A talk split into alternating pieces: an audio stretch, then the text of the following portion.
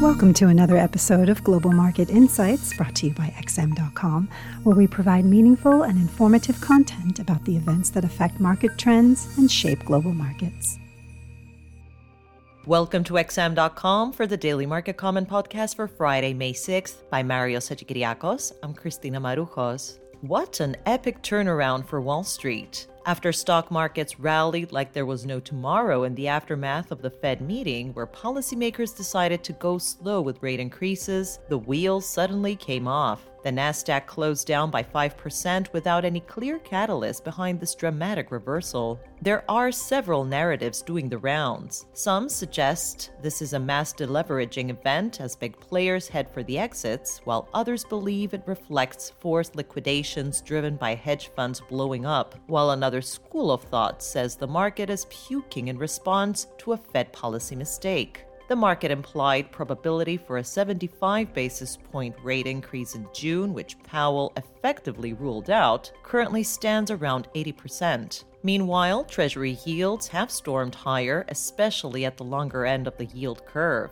Bond traders are saying the Fed will be forced to strike harder now, and if it doesn't, it will need to use a sledgehammer later. This particular sell off felt like an earthquake because the mega cap tech generals were annihilated too. Amazon, Tesla, Meta Platforms, Google, Microsoft, and even Apple got smoked. Granted, most of these stocks simply fell back to where they were earlier this week, but when trillion dollar companies start trading like penny stocks, that spells trouble. The atmosphere is disturbingly similar to March 2020, the difference being that neither monetary nor fiscal policy can bail the markets out this time with inflation raging. For the market to find a real bottom, it needs some signs that inflation is starting to cool off first that would help calm nerves around relentless Fed rate hikes and a hard landing. This puts additional emphasis on the upcoming U.S. employment report, particularly on the wage growth component that is considered an early indicator of organic inflationary pressures. Non farm payrolls are forecast to have risen by 391,000 in April, pushing the unemployment rate down one tick to 3.5%. Average hourly earnings are projected to have cooled a touch in yearly terms. In terms of any surprises, labor market indicators are mixed during the month. The Markit PMIs and jobless claims point to a strong report, whereas the ISM surveys and the ADP print suggest disappointment.